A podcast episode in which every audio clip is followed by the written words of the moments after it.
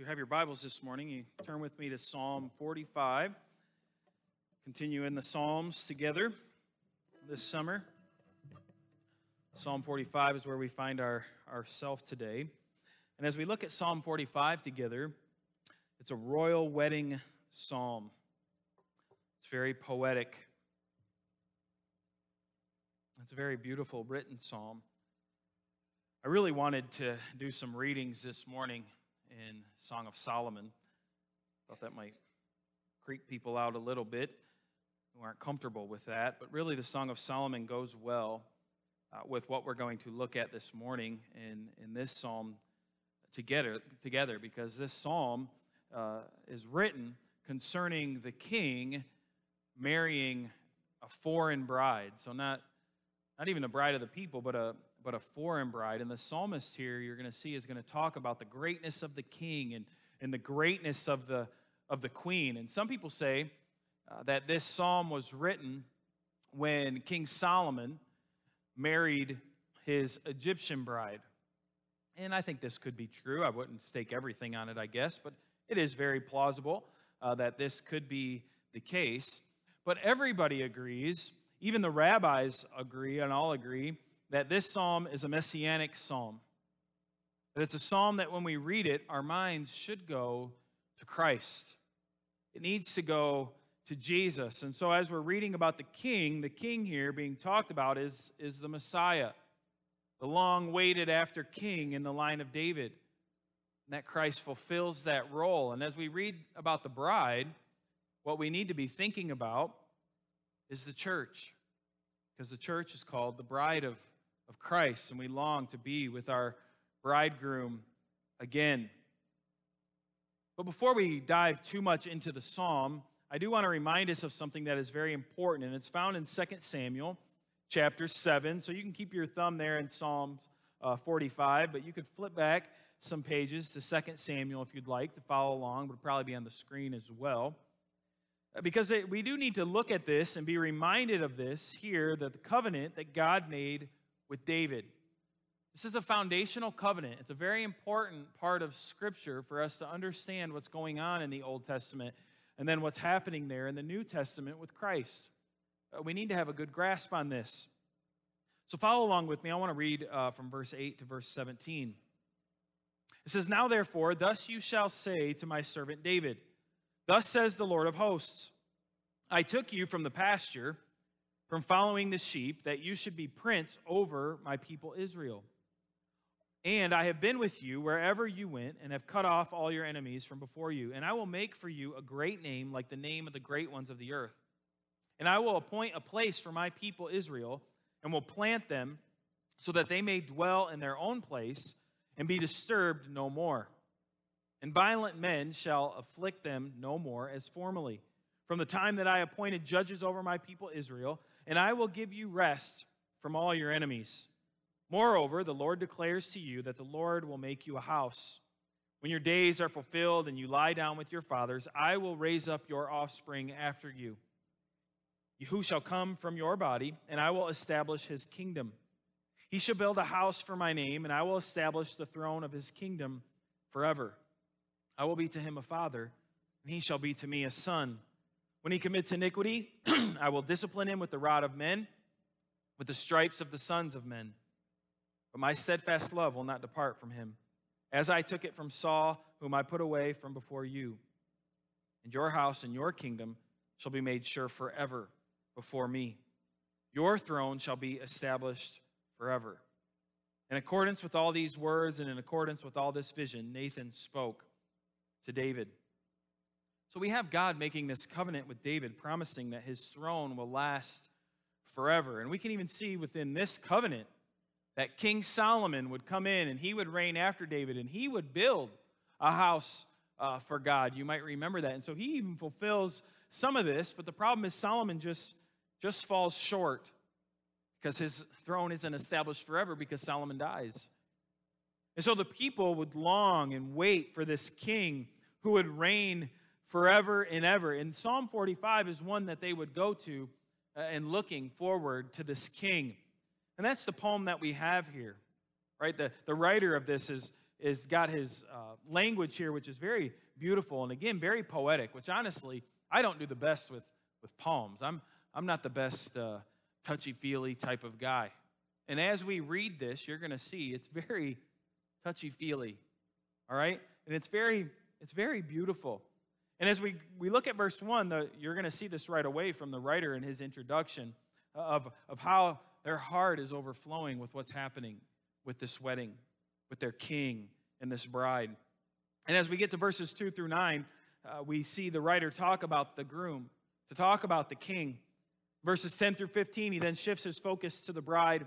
And then at the end, there in verses 16 through 17, uh, another praise of, the, of how the king is eternal how his throne is going to last forever. So let us look at that this morning. I want to read Psalm 45.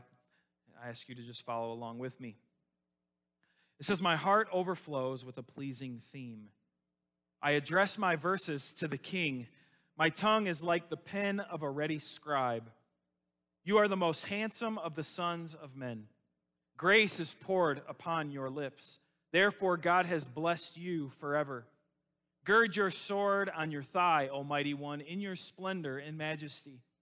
In your majesty, ride out victoriously for the cause of truth and meekness and righteousness. Let your right hand teach you awesome deeds. Your arrows are sharp. In the heart of the king's enemies, the peoples fall under you. Your throne, O God, is forever and ever. The scepter of your kingdom is a scepter of uprightness. You have loved righteousness and hated wickedness. Therefore, God, your God, has anointed you with the oil of gladness beyond your companions. Your robes are all fragrant with myrrh and aloes and cassia. From ivory palaces, stringed instruments make you glad. Daughters of kings are among your ladies of honor. At your right hand stands the queen in gold of Ophir. Hear, O daughter, and consider and incline your ear. Forget your people and your father's house and the king will desire your beauty. Since he is your Lord, bow to him. The people of Tyre will seek your favor with gifts, the richest of the people. All glorious is the princess in her chamber with robes interwoven with gold. In many colored robes she is led to the king, with her virgin companions following behind her. With joy and gladness they are led along as they enter the palace of the king. In place of your fathers shall be your sons you will make them princes in all the earth. I will cause your name to be remembered in all generations. Therefore, nations will praise you forever and ever. I'm sure I don't do justice in reading this of how beautiful it is, but I hope that you see and get a glimpse of the beauty of this psalm.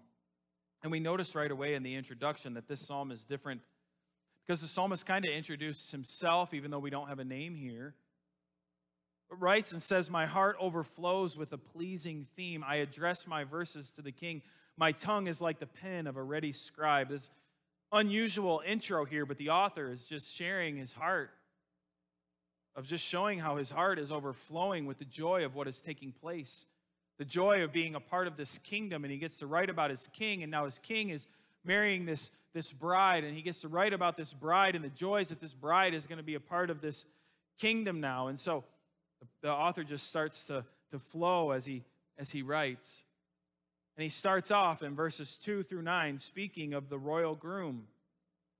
And in verses 2 through 5, we see the power of this king, the great power that this king has. I mean, he mentions right away in verse 2 you are the most handsome of all the sons of men. And so there's a beauty there with the king that seems to be unmatched. But it doesn't just end in physical beauty, which a lot of times that is the case. Uh, even today, when we might vote in politicians or whatever, we kind of want them to look like one. There's just something about that. We might not say that, but it is there, I think, in our psyche. There is this physical beauty here with this king, but it doesn't end with the physical beauty of the king because the author continues and talks about the grace that's poured out on the lips of the king and how the king is blessed forever. And so you have this picture of this king that looks the part, but also is full of, full of grace. And you continue on. I mean, in verses 3 through 5, we see the victory of this king, that this king is a warrior, that this king is battle tested, that when this king shoots its arrow, where does it hit? Exactly where it was supposed to. And it strikes deep. And so you see uh, the warrior side of this king leading nation, the nation into battle and, and winning. And so we're having this picture of this king really that is, that is perfect. And then it continues on, if that isn't enough, the king is also a righteous king. Look at verse 4. In your majesty, ride out victoriously. Why? For the cause of truth, in meekness, and righteousness. Now, what nation or what kingdom do you know that this is their goal? We ride out in righteousness, we ride out in meekness. Is that what we want? Do we want a king that is meek? No, too often we want a king that is mighty. We want a king that is boisterous. We want a king that knows he's the king and proves it and shows it. Yet, this king that's being talked about here looks like a king, is very gracious to his people, is a warrior king who rides out and conquers nations, but does it in perfection, righteousness, uprightness. And this is just qualities that make him such a great king. A king with compassion, a king where justice flows from him perfectly. If we're honest, I mean, these are the attributes that we so desire from a king. But yet, when we look throughout time, again, we just can't really find that. When we look around us today, we might find people who are pretty good at the things that they do, but they're not perfect. I mean, they're just gonna they're just gonna fall short. The writer here is writing of his king, who he sees these qualities in in its perfection. And so in verses six through nine, he starts to talk about the glory of this king. And it's interesting the way he starts this little section because in verse 6, he equates the king to God. Your throne, O God, is forever and ever. So he's talking about this king, and now, again, comparing this king as, as if to God, and that's important for us. Claiming that his throne, the throne where his king sits, is actually the throne of God. Again, we see this in Israel and we know the truths of this. But again, in verse 7, as we continue on, you have loved righteousness and hated wickedness. Therefore, God, your God, has anointed you with the oil of gladness beyond your companions. So again, we see the perfect judge who loves righteousness. And because of this, it says God has anointed this king above all other kings, that God himself has, has placed this king where he is supposed to be and, and anointed it. And it, it talks about the sweet smell of perfume and the, the, sweet, the sweet aroma that just seems to exude from this king. And so, again, this perfection with, again, I'm not a big poetry guy. I'm kind of getting sick of the king, hearing about it. I don't know if you get that way. But it's like watching a movie and they're trying to portray this guy who's just perfect and everything. And you're like, this, this guy doesn't even exist. Why are we getting so excited about this? It's just a movie, obviously. But this writer is just pouring out this praise on this king. And to be honest, again, I said that this could be about King Solomon, and there are some connections here that I think we do need to notice. Because King David's son, Solomon, becomes king, and he was held on high. And God, we believe, did establish his throne. God did give him this kingdom. We see that King Solomon was very wise, he was very wealthy, and he lived in relative peace. The nation lived in relative peace while he ruled as king. Yet, as we look at all of these attributes, we know that King Solomon just he just falls short. His throne isn't established forever.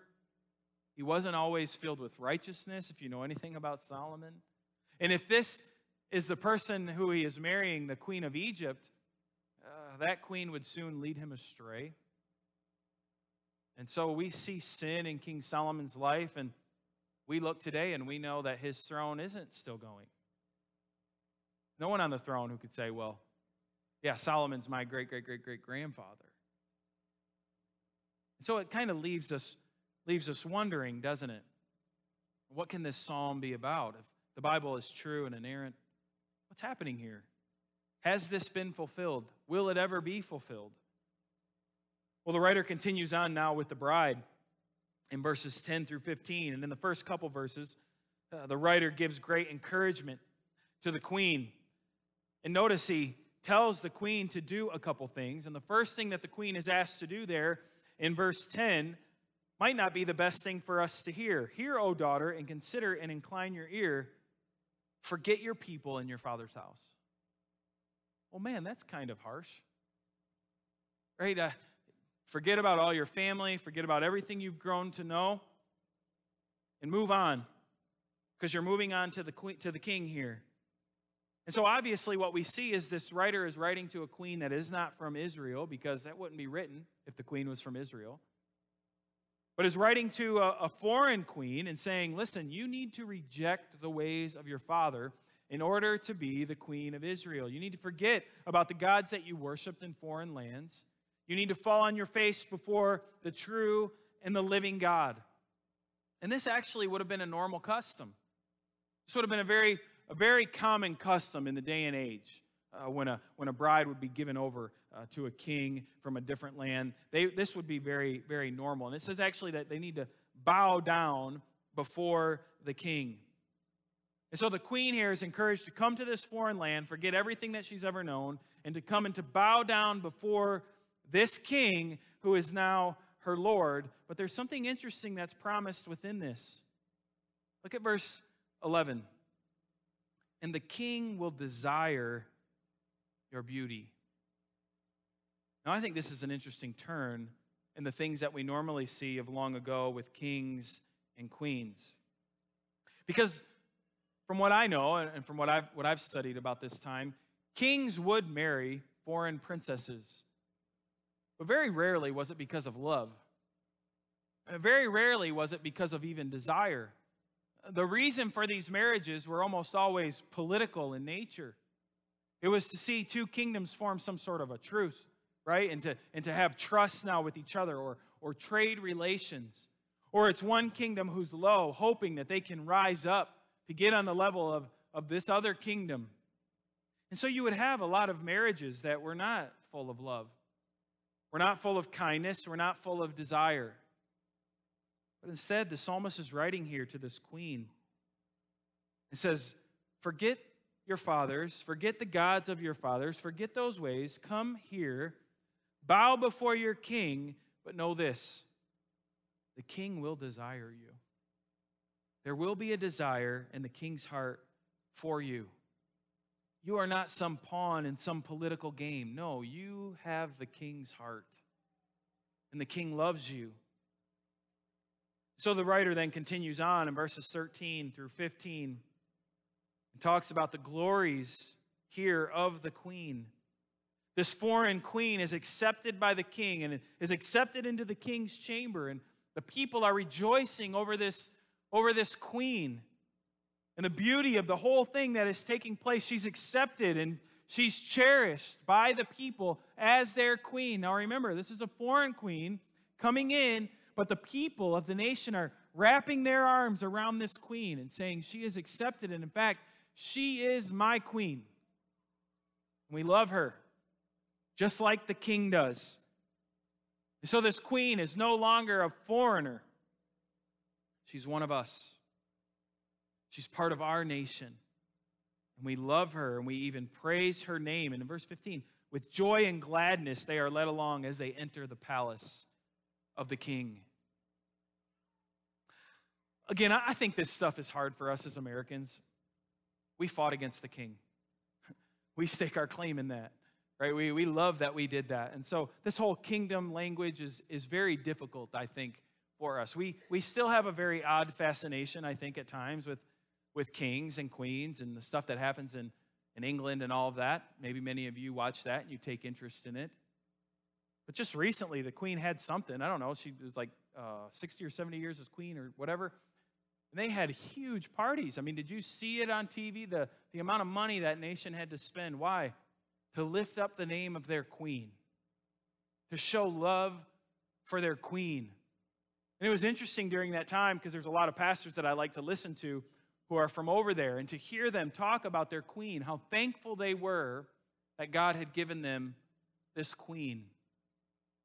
And again, that's foreign talk to us, but we need to try to wrap our heads around this, to really grasp this psalm, the psalmist ends with verses 16 to 17. It says, In place of your fathers shall be your sons. You will make them princes in all the earth.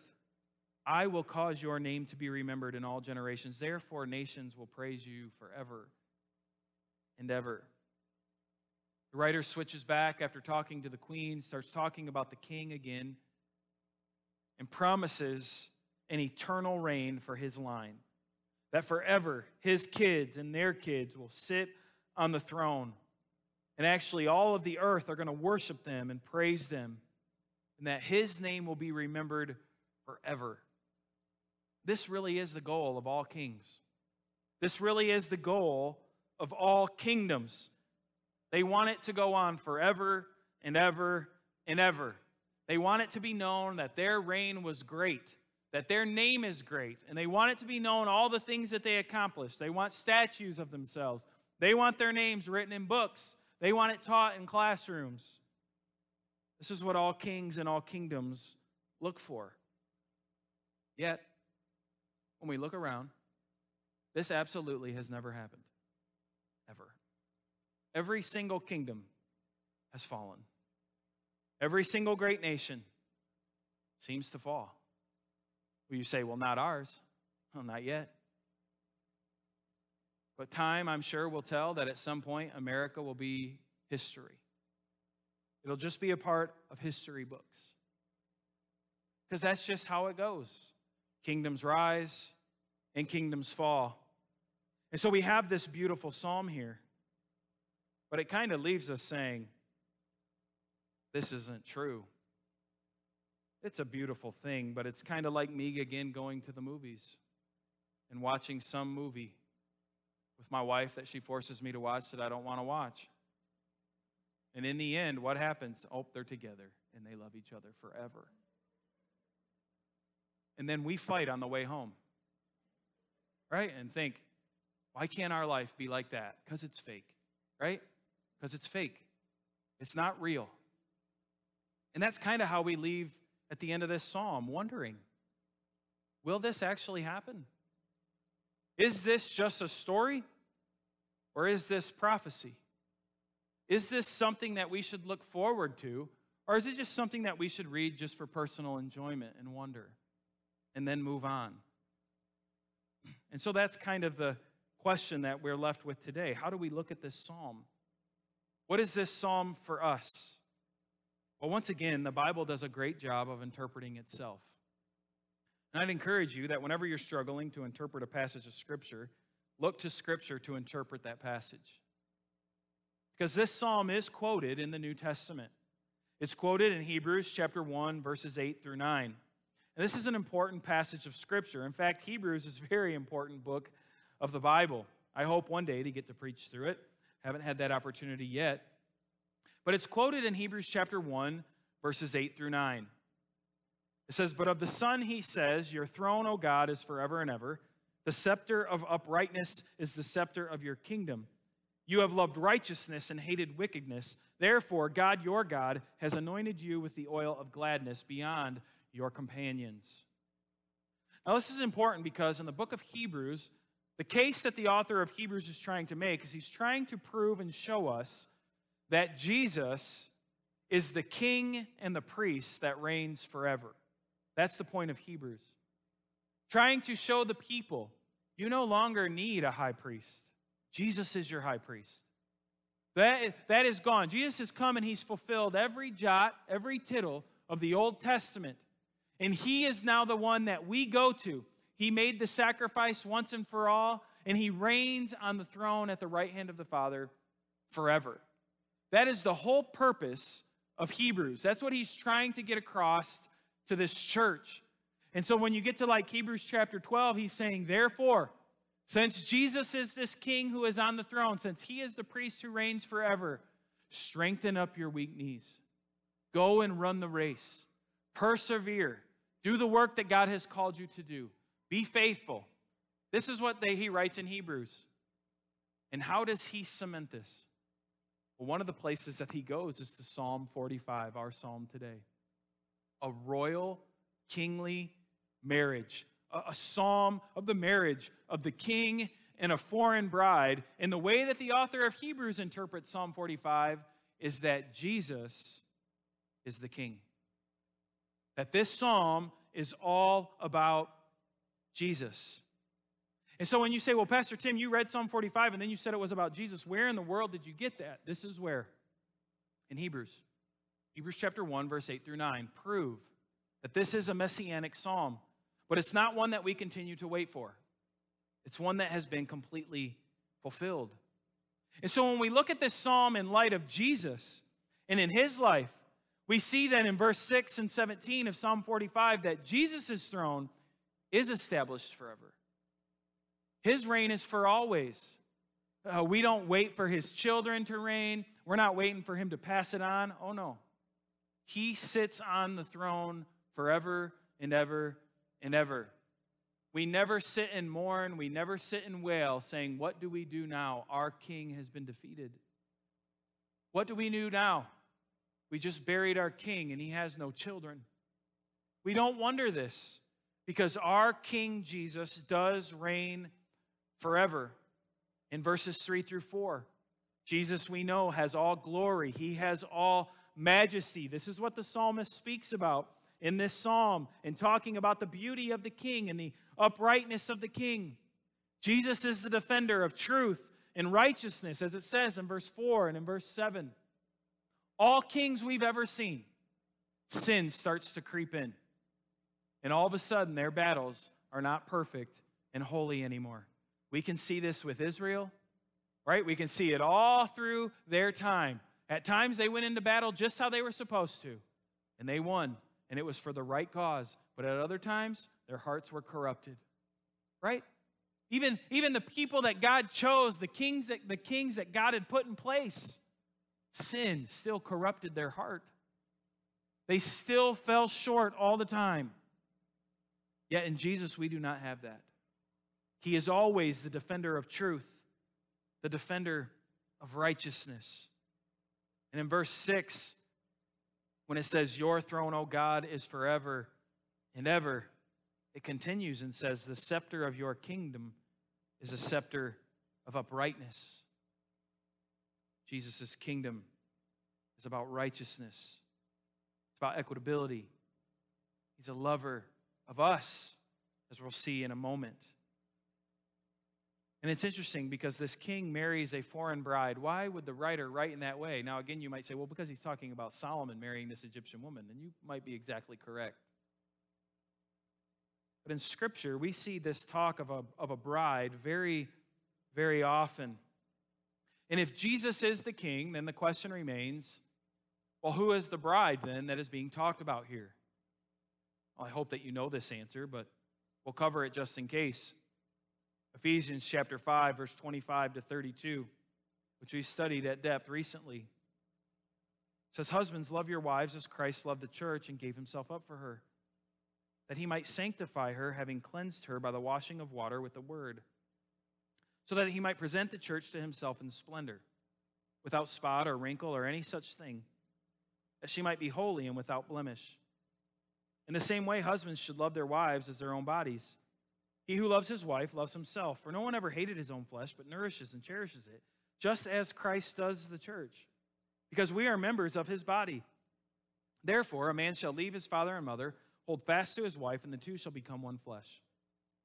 This mystery is profound, and I am saying that it refers to Christ and the church. Again, trying to have Scripture interpret Scripture, we ask this question Who then is the bride in this? If Jesus is the king, who is the queen? Well, I think Scripture is pretty obvious that the bride of Christ is the church. We, the church, we who've been saved by his grace, we pictured here are this, we are this bride. Just like the bride in Psalm 45, who must turn from her father, must turn from her ways, we too must do the same thing. We are of foreign blood. We are not of the same blood of, of Christ. We are foreign. We serve our own master, Satan. We are rebellious and, and sinful. And so we must turn from that and, and go to Christ. We must forsake all of that and bow our knees to our Lord. So that's why we see And like Acts chapter 3, verse 17 to 21, Peter is talking, he says, And now, brothers, I know that you acted in ignorance, as did also your rulers, but what God foretold by the mouth of all the prophets, that this Christ would suffer, he thus fulfilled. So then, what's the answer? Repent, therefore, and turn back, that your sins may be blotted out, that times of refreshing may come from the presence of the Lord, that he may send the Christ appointed for you, Jesus, whom heaven must receive until the time for restoring all the things about which God spoke by the mouth of his holy prophets long ago. So, just like this bride that we see in Psalm 45, who must turn from her old ways and bow on her knees to her king, this we do too. The work of Jesus in our life being poured out on us by his grace enables us to see our sin, enables us to see our failures and our faults. And so, what do we do? We, we then fall before our King, Jesus. And it's amazing to think that just like in this psalm, Jesus too takes amongst himself a foreign bride, one completely stained with sin, one completely found in the lostness of this world. But what does Jesus do for us? The same thing this king does for this bride. It's not by accident that it talks about how this bride gets dressed. All glories is the princess in her chamber. With robes interwoven with gold and many colored robes, she is led to the king with her virgin companions following behind her. Who gave the queen these robes? Who paid for this? The king. She didn't. She's not even of this land. She comes into this foreign land looking, if it's, if it's what they say, Solomon and Egypt, she's looking like an Egyptian. But that's foreign land. She needs to be an Israelite. She needs to be one of God's chosen. Well, how is she going to do that? She can't do it on her own, but the king and his grace, the king and his love, the king and the desire that he has for his queen gives her everything she needs. Absolutely everything. So that she then can come into his chamber acceptable, accepted, and pure this is the same picture that we have for us as sinners. We come before our King dirty, distraught, filled with guilt and filled with shame, not knowing what to do. Because we look to Jesus and we look to the law that we've been given and we say, I cannot fulfill this. I cannot do this. I want to be yours. But what do I do? And just like this king, Jesus tells us, I've done it for you. And what you can't do, I have done for you.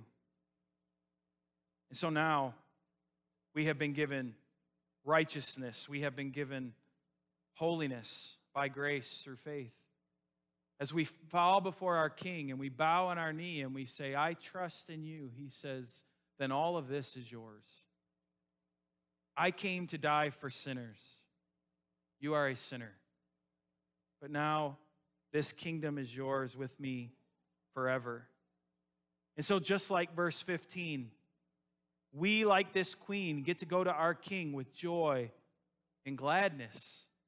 When we walk into this room, I, tell, I say it almost every week. We all walk into this room every week different. Some a good week, some a bad week, some feeling good about themselves, some feeling horror about themselves. Some having a difficult time this week with whatever it might be. Some of you just skated through this week and you would say, This was a great week. We do. Some of you walk in here not knowing Christ. We all need to be gathering together, understanding that as believers, if we've been saved by God's grace, when we walk into these rooms, regardless of what we've experienced this week, we walk in here together to worship Him in joy and gladness. Knowing that even in the difficulties of this life, our God is still a good God. You say, well, how can that be? If I'm struggling so much in life, how can it be that He's a good God? I'll say it this way He has cleansed you, He has cleansed you, He has saved you. And oh, yes, there's still difficulties in this life, but we know again and again, Scripture tells us that He uses those difficulties in our life. What?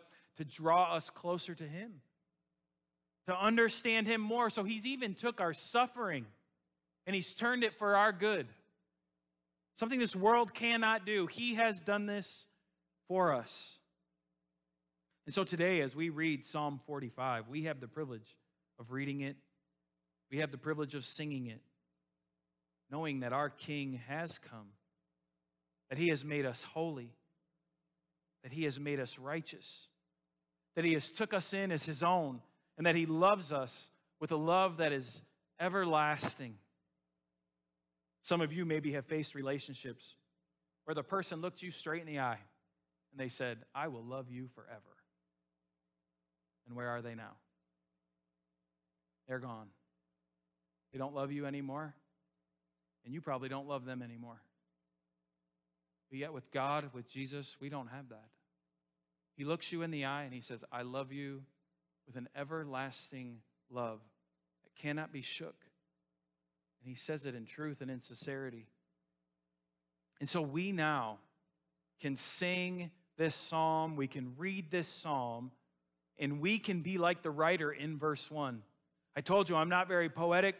This kind of stuff is difficult for me but thinking about the things that God has done for me, that He has married me to Himself, that He has made me righteous and holy, and He has cleansed me and purified me so that I can be with Him. He has done all of that. Then I should be able to say what the writer says in the first verse My heart overflows with a pleasing theme.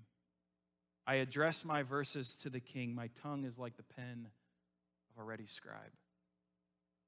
The thought that Jesus himself desires me is astonishing. Some of you have been married for many years. Many years. You could look at your spouse right now as they sit next to you. You could think, we've been married a long time. But I dare say there are still times in your marriage where you would look at each other and say, You even like me? Do you even love me?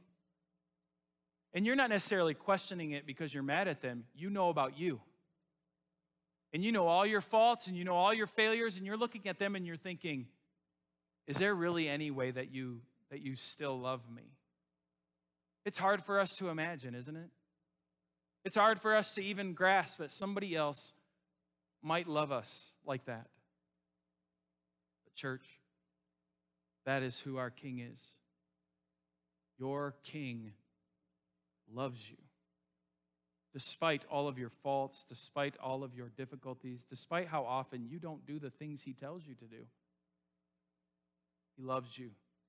He's poured His grace out upon you. He's taken you into His family. And the Bible tells us He desires you. The King of Kings and the Lord of Lords, the Creator of the heavens and the earth, the one through all things were created. Listen, desires you. What a thought. What a truth. And so this week, when Satan is trying to push you down and saying, Who are you? Look at you. Look at what a mess you are. Look at what a look at what a wreck you are. Your response can be right straight from this psalm. Satan, you are correct.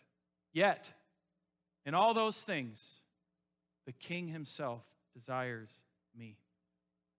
And He has made me holy. He has made me righteous. Even in my imperfection, He calls me His own. What a psalm. What a message. What a God we serve. What glorious truth and news to know that we get to be a part of His family forever, forever, and ever. Let's bow together and let's pray this morning. God, this morning we thank you for the truth of your word. God, each week we always end service the same way of singing a psalm and singing a song and trying to respond to the word of God. And so, God, I ask that you would help us to do that this morning. To respond to your word, the truths that we see in it. God, that we do have a king whose throne will last forever. Nowhere in the history books will it ever be able to say, and then God was defeated. Oh God, there's people who try to claim that today. God, we know that it is not true. And as your people, as your bride, we long for the day of what Revelations promises us when we get to eat with you after the marriage of the lamb and the bride and the yeah, the bride. So God, we of course pray for that day to come soon. But God, in the meantime, we want to be faithful to you. We want to be faithful to our king and to our and to our groom. And so God, help us not to turn to others. Help us to stay focused. Help us to be centered on the love that you show us each and every day, the hope and the peace that you have given us in Jesus and through Jesus over and over and over again. God, I pray for those people here this morning who are struggling. Maybe it's they have sin in their life. God, I, pray that they would be willing to confess that sin to you and then to start doing that work of rooting that sin out of their life. I pray for those people here this morning who are Christians, but yet so often they doubt it because of the ugliness of their sin. God, remind them over and over again of what you have done for them. God, not so that they will be comfortable in their sin, no. That they will see that they are not separated from you because of their works, but that they are connected to you because of the work that you have done for them. Remind them of that great truth day in and day out. God, this morning I know there are people here who are not part of your family. God, I pray that they would see this morning how good you are. God, that they would be willing to trust in Jesus for the forgiveness of their sins, to be, to be cleansed by his blood, to be made white as, white as snow by faith, trusting in Jesus and what he has said he has done and continues to do. God, I know that if they would do that, they would trust in that, then this psalm is for them as well. That they now have been made spotless, that they are worthy then to be called the bride of Christ. God, thank you for loving us. Thank you for caring for us. God, as we sing this song now, I pray that it would be worship in our hearts to you, our King who loves us. We pray all this in his name.